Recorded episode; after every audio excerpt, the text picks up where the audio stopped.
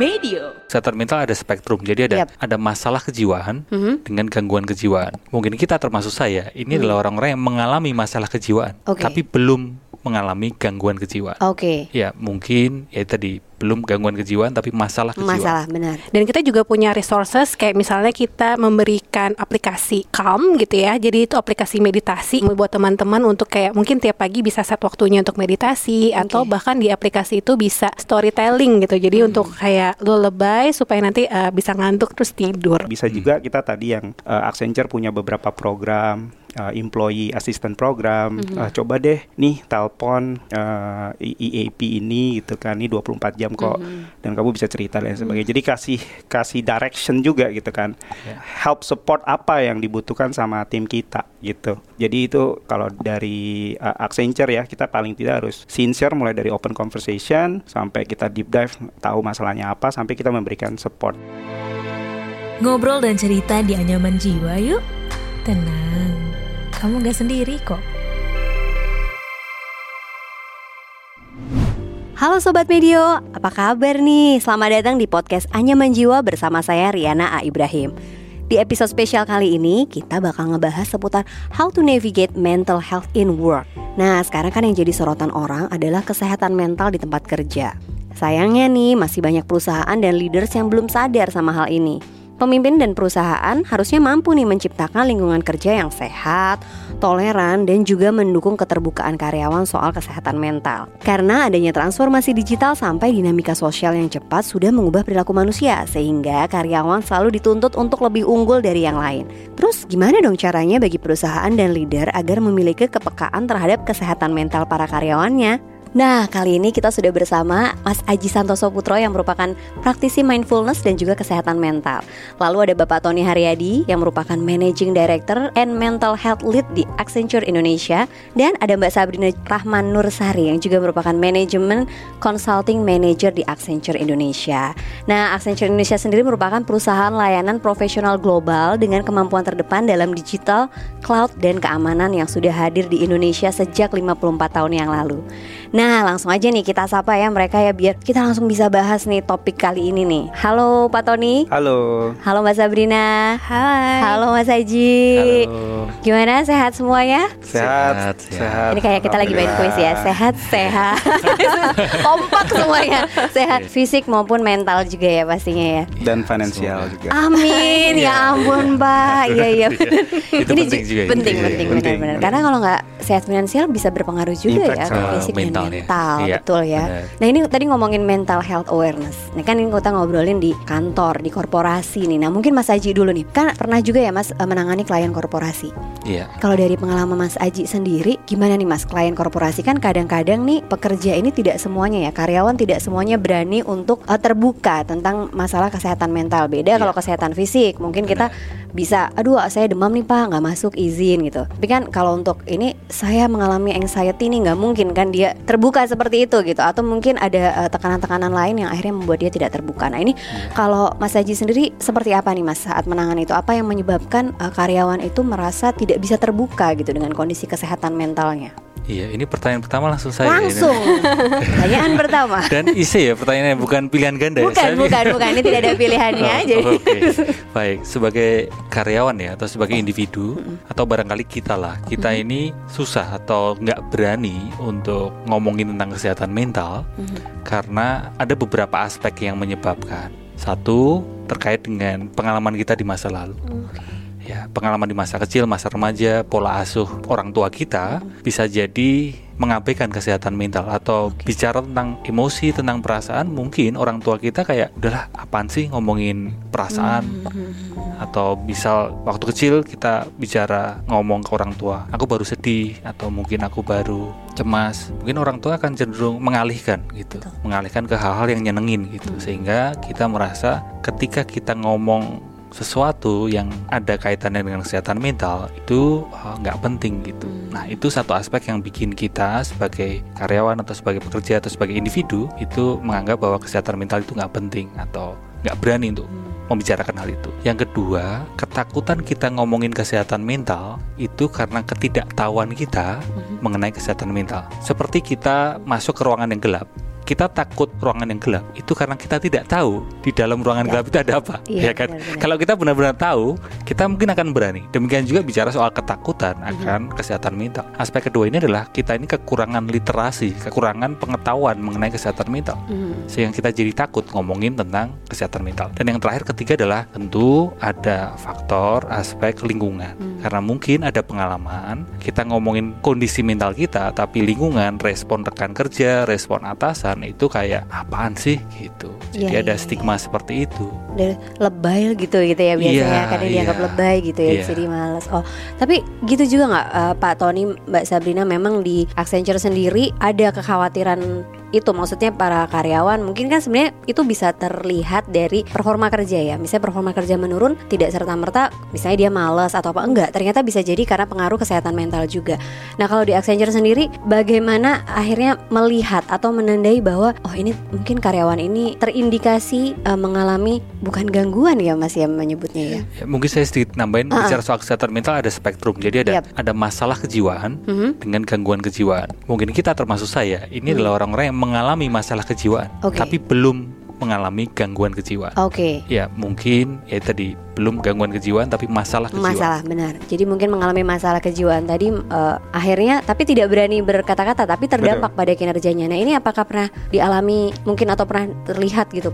menarik sekali karena benar yang tadi Mas Aji sampaikan gitu bahwa kalau cara tentang mental health kecenderungan orang itu tidak mau sharing apalagi kalau di dunia profesional di pekerjaan gitu ya. Mereka berusaha untuk menutupi. Jadi beberapa orang akan merasa bahwa I'm fine. Eh, kenapa sih nggak mau cerita gitu kan? Atau apa sih yang menyebabkan orang-orang itu sungkan untuk membicarakan tentang mental health ini itu karena di dunia profesional itu bisa menjadi suatu judgement. Eh, apakah nanti wah kalau gue cerita tentang mental health gue, berarti gue akan dianggap lemah. Secara performansi pekerjaan juga dianggap mungkin nanti tidak mampu gitu kan, tidak diberikan kesempatan untuk mendapatkan role-role tertentu akhirnya gitu. Jadi eh, benar sekali bahwa kadang sulit nih eh, orang untuk bisa terbuka untuk cerita bahwa mereka mengalami mental health. Jadi di company kami justru kita memberikan suatu semacam campaign gitu bahwa is it it is okay not to be okay nggak apa-apa loh gitu kalau kalian mengalami uh, mental health dan kami menyediakan beberapa uh, program untuk itu gitu kan. Dan uh, kami sebagai uh, apa leadership gitu ya juga perlu uh, bisa mengobservasi uh, orang-orang yang mengalami ke- kesehatan uh, atau mental health issue gitu kan. Biasanya itu akan terlihat dari perubahan perilaku. Nah kita harus bisa aware tuh harus bisa sensitif lah gitu. kalau tim kita tiba-tiba kok makannya banyak ya gitu. Atau kurang makan gitu kan. Atau mereka pendiam. Atau mereka yang biasanya santai-santai aja kok sangat sensitif gitu ya. Jadi perlu seorang leader itu bisa memahami gitu kan sehingga nantinya eh, mereka bisa cerita dan lain sebagainya. Dan biasanya perubahan sikap itu terjadi untuk eh, long term period gitu kan. Jadi nggak cuma sehari doang. Kalau sehari mungkin ya ada masalah mungkin di rumah ya gitu kan tapi kalau itu terjadi berhari-hari sampai berminggu-minggu maka itu adalah kecenderungan eh, seseorang punya potensi mental health issue jadi Oke. harus sensitif Oke oke oke. Dari Mbak Sabrina sendiri, ini kan tadi sempat disinggung masalah program. Kemudian sebenarnya sudah terlihat bagaimana mengidentifikasi uh, para karyawan yang misalnya kayaknya ini terindikasi punya masalah mental atau uh, lelah secara mental ya. Nah itu uh, programnya tuh apa saja yang sudah dilakukan? Apakah kemudian banyak yang mengakses juga atau seperti apa Mbak? Jadi mungkin kita punya program em, tadi mungkin Mas Aji udah sampaikan ya kalau mentalnya mental mental health itu mungkin kurang literasi gitu ya ke teman-teman gitu. Jadi kita punya semacam program untuk teman mental health. Kita bilangnya mental health allies gitu ya.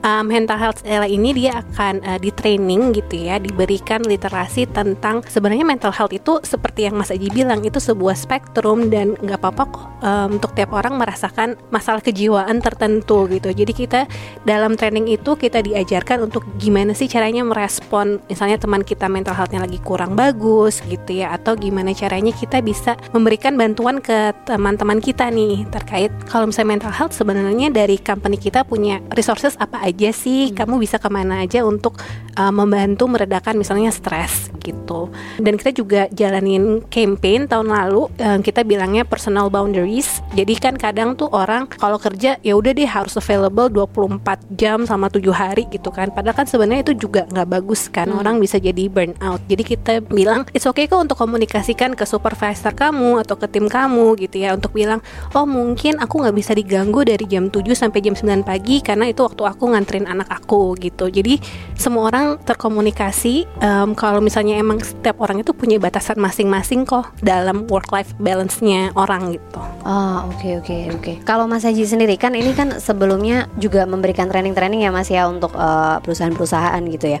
Dampak dari program-program mental health salah satunya mungkin seperti yang dilakukan Accenture ini tuh sebenarnya seperti apa Mas? Apakah memang akhirnya berdampak besar terhadap kinerja juga, berdampak besar terhadap kenyamanan para eh, karyawan juga yang akhirnya membuat betah mereka berada di perusahaan tersebut gitu. Ya, eh, saya sangat mengapresiasi ya eh, dari sisi korporasi atau corporate yang sudah aware terhadap kesehatan mental. Karena kita sama-sama tahu sebelum bicara tentang kesehatan mental, memang kita kayak terjebak dalam kayak pokoknya harus harus sukses, harus hanya ngomongin sisi itu saja Iya, gitu, hasil culture, bicara soal tentang ya mikirin tentang profit-profit aja, Iya, keuntungan tanpa memperhatikan tentang em, wellness uh, staffnya gitu. Dengan adanya training uh, mengenai kesehatan mental di perusahaan, uh, memang ini sebenarnya PR yang sangat panjang gitu, karena ini sebuah edukasi yang mungkin sebelumnya tidak pernah kita belajar akan hal itu. Sehingga sebenarnya dari dari sisi saya ya, uh, di awal memang bicara soal knowledge. Setidaknya teman-teman yang bekerja di sebuah perusahaan, mereka tahu itu udah udah oke banget itu tahu bahwa oh iya ya ternyata kesehatan mental itu penting ya. gitu. Health without mental health itu bukanlah health. Yap. Jadi there is no health without mental health. Kesadaran akan hal itu, knowledge mengenai hal itu udah progres yang sangat baik. Nah, tapi saya juga punya ekspektasi berharap bukan hanya sebatas knowledge, tapi menjadi praktis, menjadi sesuatu hal yang bisa diterapkan. Seperti tadi apa yang sudah diceritakan uh, Pak Tony sama Mbak Sabrina, bagaimana uh, menerapkan itu sebuah dalam bentuk uh, sesuatu yang nyata, sebuah tindakan dengan adanya uh, mental health allies atau mungkin mungkin sudah ada psikolog yang bisa sewaktu-waktu dihubungin untuk uh, berkonseling, konsultasi. It- Itu sesuatu yang sangat ini sekali sih, uh, sangat perlu kita apresiasi dan itu sangat bermanfaat itu kalau di bidang kesehatan mental ya. Oke oke. Karena memang sebenarnya penyakit fisik yang kadang kita rasakan itu bisa jadi ternyata dampak dari kesehatan mental kita yang terganggu ya sebenarnya ya Mas Iya, Al, iya, ya kan? iya, iya. Ba- bahkan kalau saya boleh sedikit tambahin, kita bicara soal performance dengan mental Hmm. health. Kalau saya boleh izin mengutip uh, David Beckham, dokumentarinya Iya. itu David Beckham. Uh, ada satu masa di mana David Beckham itu beneran beneran mengalami depres, Hmm. depresi karena dia membela negaranya dan akhirnya ternyata dicemooh oleh Betul. senegara karena kesalahan dia dan performance dia turun drastis, drop sekali. Yang kena kartu merah itu pak. Tepat sekali, yang Argentina Inggris, Argentina, iya Inggris, kan, ya. Eh, gara-gara Diego Simone, ya Iya. kan. Ya. Lalu setelah itu kan dia beneran drop sekali kesehatan mentalnya, performancenya turun, tapi untungnya mungkin di klubnya dia mensupport tentang kesehatan mental gitu. Jadi dia dihubungkan dengan psikolog bahkan mungkin psikiater. Plus ini mungkin ada satu hal penting juga di corporate adanya support system Yes. seperti mental health El- Elis, Iya, eh, Elis, Elis, Elis itu tadi, Iya, iya. sehingga Alice in Wonderland dong. Iya, iya, iya, iya. Iya. Ya, David Beckham juga mau mendapatkan support system dari rekan satu timnya, bahkan dari Sir Alex Ferguson yang sebagai leader dia beneran, oke kamu saya dukung meskipun mungkin banyak orang yang mencemooh kamu. Gitu. Silakan. Interesting point juga terkait dengan working environment. Artinya kan Ya. Yes. seperti Beckham ada di klub yang mensupport gitu Ya. kan. Dan definisi dari apa namanya working environment di setiap perusahaan itu mungkin beda gitu kan. Betul. Iya. Tapi eh, saya melihat ada hal-hal poin penting di mana definisi eh, working environment yang mensupport mental eh, health gitu ya. Seperti yang dilakukan di Accenture itu paling tidak ada empat komponen kalau boleh saya share gitu ya. Iya. Bahwa working environment yang mendukung eh, mental health itu karyawan-karyawan di sana itu harus merasakan empat hal. Pertama, karyawannya harus merasa bahwa eh, mereka tuh healthy and well, sehat dan sejahtera gitu ya. Uh, dan ngomongin sehat dan sejahtera itu adalah balance between um, health atau sehat secara fisik, sehat secara mental dan satu lagi tadi sehat secara financial. Financial. Gitu, itu itu penting makanya ada unsur finansial di sini memang karena kita working in professional. Yang kedua karyawan itu juga mesti merasa dia itu connected dengan company, dengan lingkungannya, dengan rekan kerjanya, dengan bosnya gitu ya. Sehingga mereka punya strong sense of trust dan juga belonging. Sehingga mereka merasa kayak ini this is my working environment, best working environment. Yang ketiga, karyawan itu juga perlu merasa mereka memiliki marketable skills. Jadi skill yang memang bisa dipasarkan. Kenapa? Karena dengan begitu mereka merasa bahwa uh, this is the right place for me to grow my career. Bahwa memang ada skills yang uh, kami miliki, saya miliki sehingga saya bisa grow my my career in this company. Jadi merasa tadi balik lagi juga ke sense of belonging. Yang terakhir adalah karyawan itu juga perlu merasakan bahwa ada purpose in life. Jadi uh, their work has purpose gitu kan. Apa pun yang mereka lakukan, kalau di kami project base gitu ya, di setiap project-project yang mereka lakukan, mereka harus merasa bahwa project yang saya kerjakan ini nih, ini punya meaning, punya purpose gitu, bigger purpose.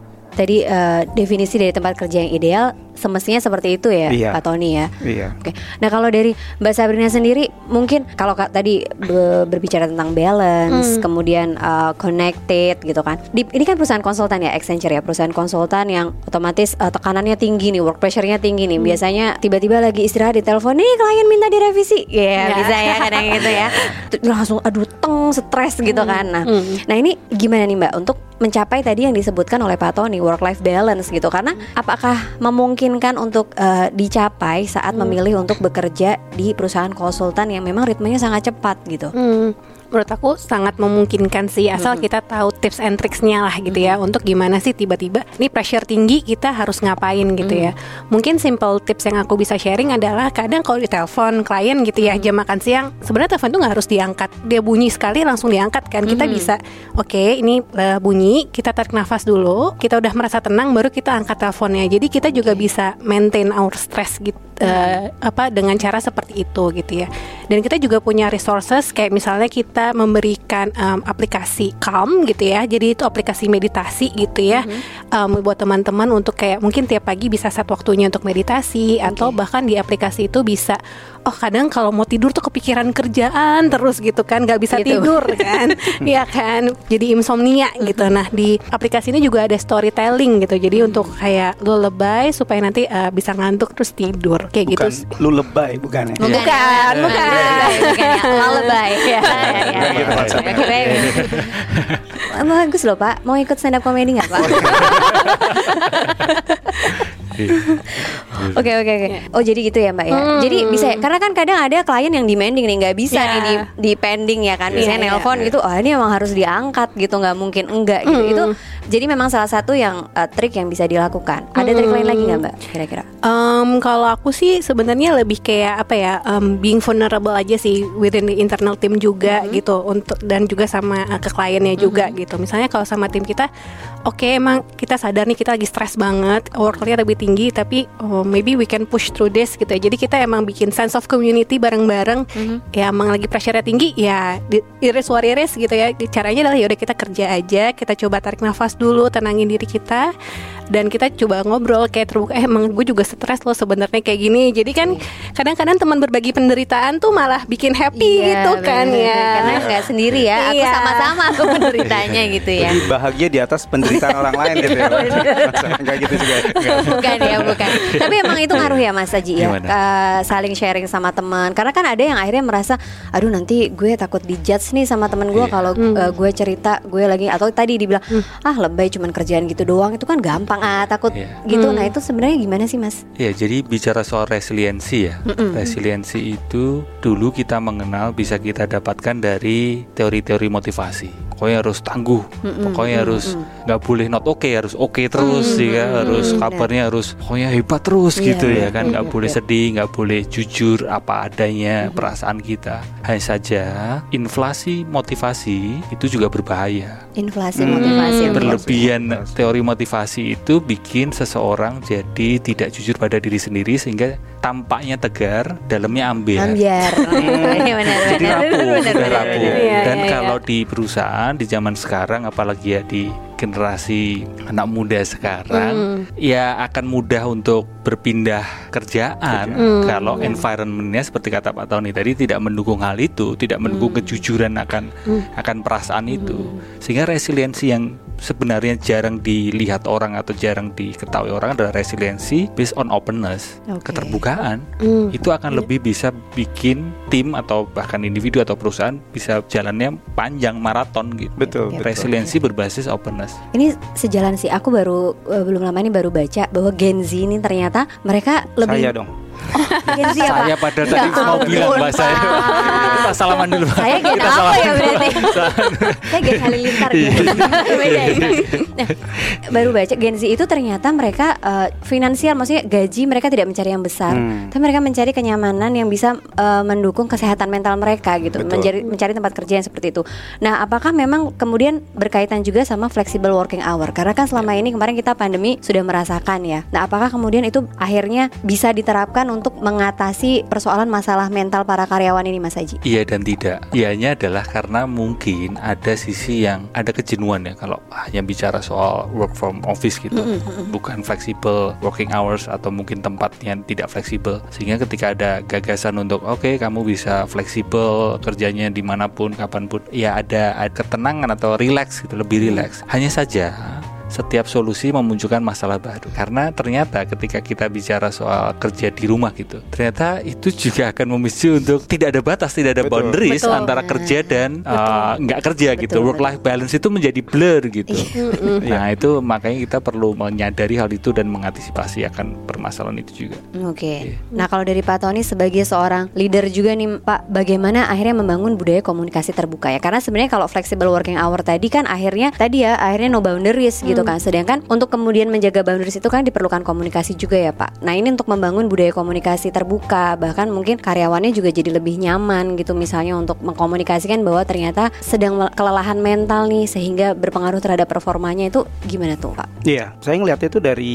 mungkin tiga aspek gitu ya. Eh, kalau kita mencoba untuk eh, open communication. Nah, tadi nomor satu adalah open communication. Jadi kalau kita melihat ada tim kita gitu ya atau rekan kerja kita yang ini kayak pertemanan aja sih sebenarnya, just as simple as eh, kayak kita sama teman kita gitu. Ketika kita ngelihat teman kita kayak gundah gulana gitu kan, kayak stres gitu, terus dia bilang eh, pinjam 100 dong. Gitu. kayak gitu ya. Eh, ya ditanya gitu open communication gitu. Jadi eh, eh kamu kenapa? gitu what's going on? gitu kan. Terus nggak cuma nanya doang gitu. Kadang-kadang kan kadang eh, tadi eh, Sabrina juga udah bilang gitu kan kita harus juga merasa vulnerable. Karena nggak harus leadership itu seperti yang kayak the Diktator, gitu. diktator ya, yang paling kuat gitu, ya. kan.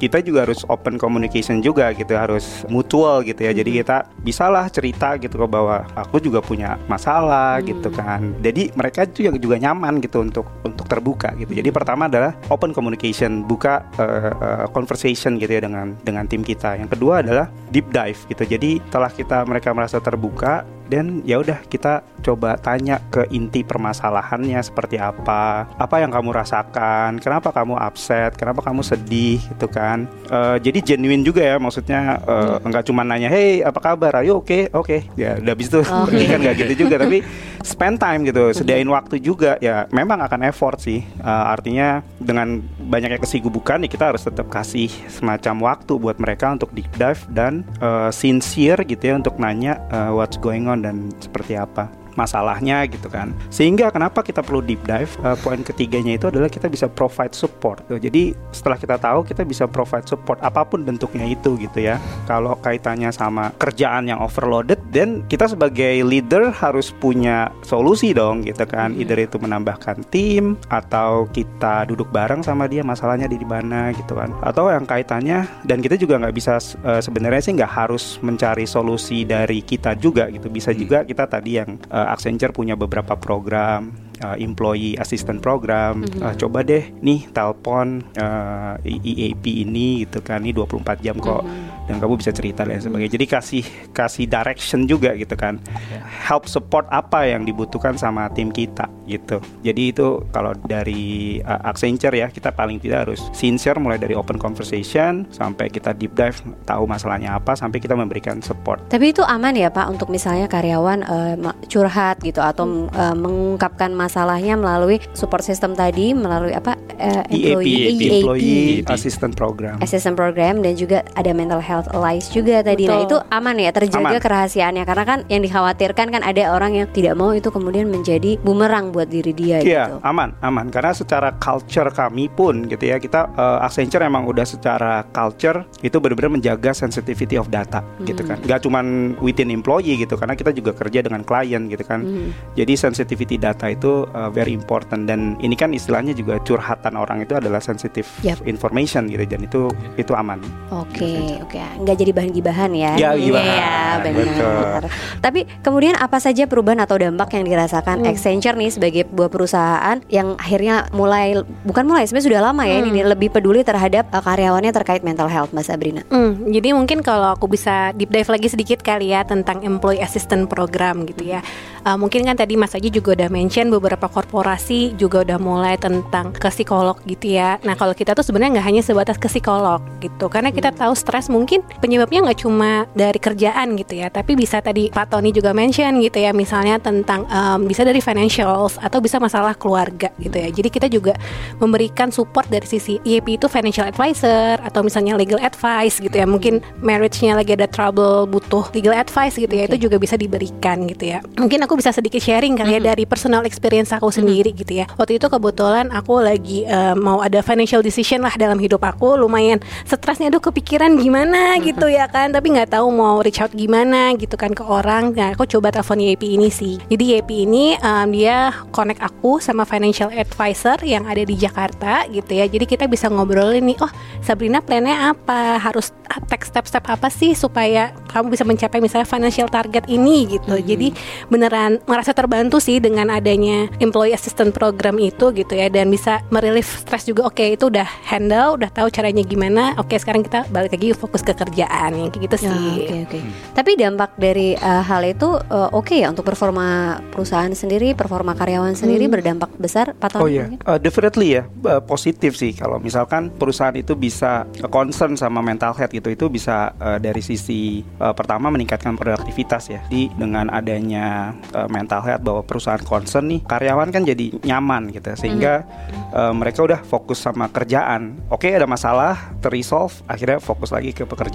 Kedua juga uh, meningkatkan inovasi. Jadi Oke. kalau misalkan karyawan itu happy biasanya lebih kreatif tuh. Oke. Sehingga kalau lebih kreatif dan mereka bisa berinovasi eh, lebih banyak gitu kan. Dan yang paling penting adalah eh, yang terakhir adalah bisa menciptakan lingkungan kerja yang lebih baik. Dan impactnya dari menciptakan lingkungan kerja yang lebih baik ini sangat luar biasa ya. Eh, karena satu bisa meningkatkan kepuasan karyawan. Mhm. Ya karyawan puas sehingga mereka juga bisa bekerja secara efektif, eh, produktif tadi balik lagi gitu ya. Dan kedua bisa meningkatkan reputasi perusahaan Mhm. gitu. Nah, pentingnya reputasi perusahaan ini adalah meng-attract talent. Ya. Nah, tidak bisa dipungkiri gitu karena kami perusahaan kami bersifat jasa, konsultasi, maka talent itu penting dan kami harus attract best talent. Ya, sehingga ini bisa meningkatkan eh, reputasi perusahaan. Yang terakhir adalah bisa meningkatkan etika kerja juga ya Betul. dengan eh, semua orang punya eh, tidak banyak isu mental health maka eh, etika perusahaan bisa terjaga gitu ya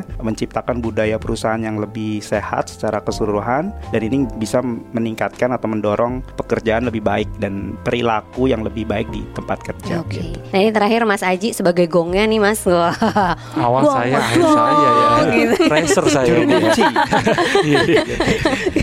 Iya, iya. Tapi bukan David Beckham ya, bukan. Bukan David Beckham, Bukan. bukan. Oke. Gini. nah, saran Mas, saran Iya. dan tips uh, praktis mungkin yang bisa diberikan bagi para sobat medio yang merupakan talenta muda juga nih. Tadi kan sempat disinggung ya, mengattract para Talent. yang talent ya, Mbak Iya. ya. Nah, itu dan best talent juga. Best nah, gitu. Nah, ini agar mereka lebih aware Mas sobat medio ini terhadap kesehatan mental dalam dirinya mereka, apalagi terutama di lingkungan pekerjaan. Oke, ada dua plus satu sih saran saya. Yang Dua pertama adalah oke. Ya. Oh bukan 432 bukan. Oh, bukan 433, Pak. Oke, iya. Kita jadi susunan pemain ya ini nanti ya, oke? yang pertama adalah kita perlu sadar bahwa kita sama-sama kekurangan literasi kesehatan mental. Betul. Kalau dibandingkan dengan literasi kesehatan fisik uh, jauh lah. Pertolongan pertama ketika jari paper cut gitu, teriris Hmm. kertas, kita tahu. Tapi se- udah setua kita atau sedewasa kita gitu, uh, yang tua saya aja kelihatannya. Oh, iya, Gen Z. Oh, merasa ya? Oh iya iya iya Gen Z, Gen Z. Saya saya Gen Z. Bukan saya, bukan saya. Uh, uh, TikTok saya, TikTok. Ya.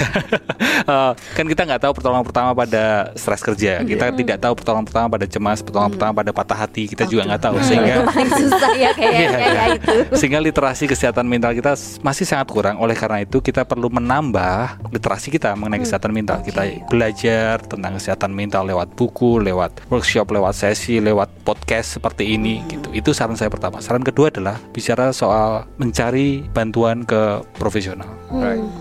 Mungkin meskipun perusahaan sudah ada EAP tadi, mungkin teman-teman ada yang belum terdorong untuk cerita itu Iya. karena ada ada ketakutan juga ada ngapain sih ngomongin kesehatan mental sehingga buat saya saran kedua adalah beranikan diri untuk mencari bantuan dan perlu rendah hati juga sih karena biasanya kalau orang-orang sombong merasa aku nggak perlu dibantu Betul, gitu ya. Eh, terutama mungkin ada istilah toxic masculinity laki-laki cenderung tidak mau ngomongin kesehatan mental Iya, dan itu masalah hati ya, Mas. Iya, dan itu uh, sebenarnya tidak sehat untuk Oke. mentalnya. Dua plus satu, satunya adalah kita perlu sama-sama menciptakan lingkungan yang ramah kesehatan mental sehingga ketika ada rekan kerja kita uh, teman satu tim yang menceritakan tentang isu batinnya isu mentalnya jangan terus kita tiba-tiba ngejudge dia Betul. atau terus meremehkan dia Hmm. Atau malah diumbar ya ceritanya ke teman Nah, lain ya. itu malah dijadiin konten. Nah, itu, i- Betul, itu betul, ya. betul, betul, Tapi saya rasa kalau uh, memang yang program EAP tadi